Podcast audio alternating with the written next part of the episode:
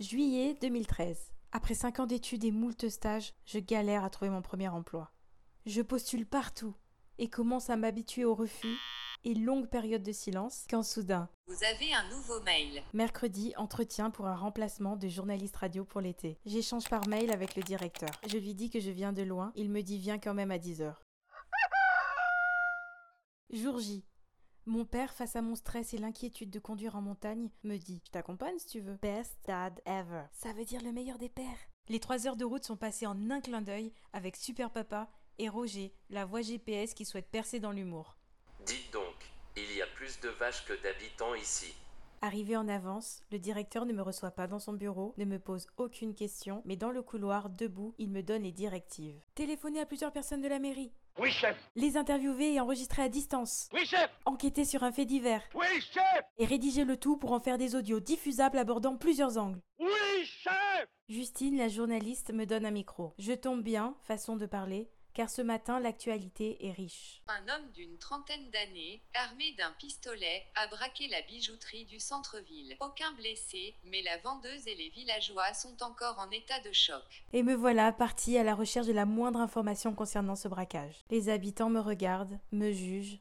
Non, mais tu l'as vu celle-là ? Tout le monde est au courant, et pourtant... C'est pour la radio ? Ah non, non, non, moi je veux pas passer à la radio. Ma seule volontaire, cette brave Bernadette. La dame âgée du haut de son balcon semble avoir vu quelque chose. Elle accepte de tout me raconter.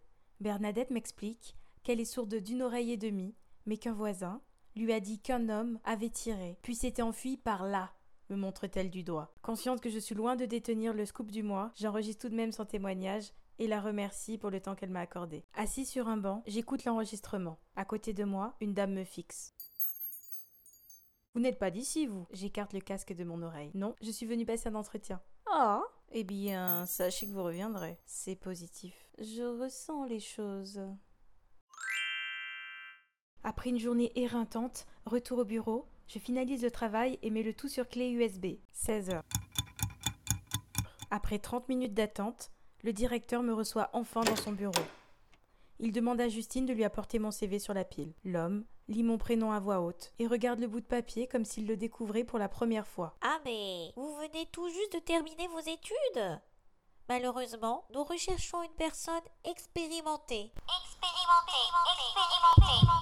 expérimentée, expérimentée !» De toute évidence, la dame sur le banc y voyait aussi clair que Bernadette n'entendait.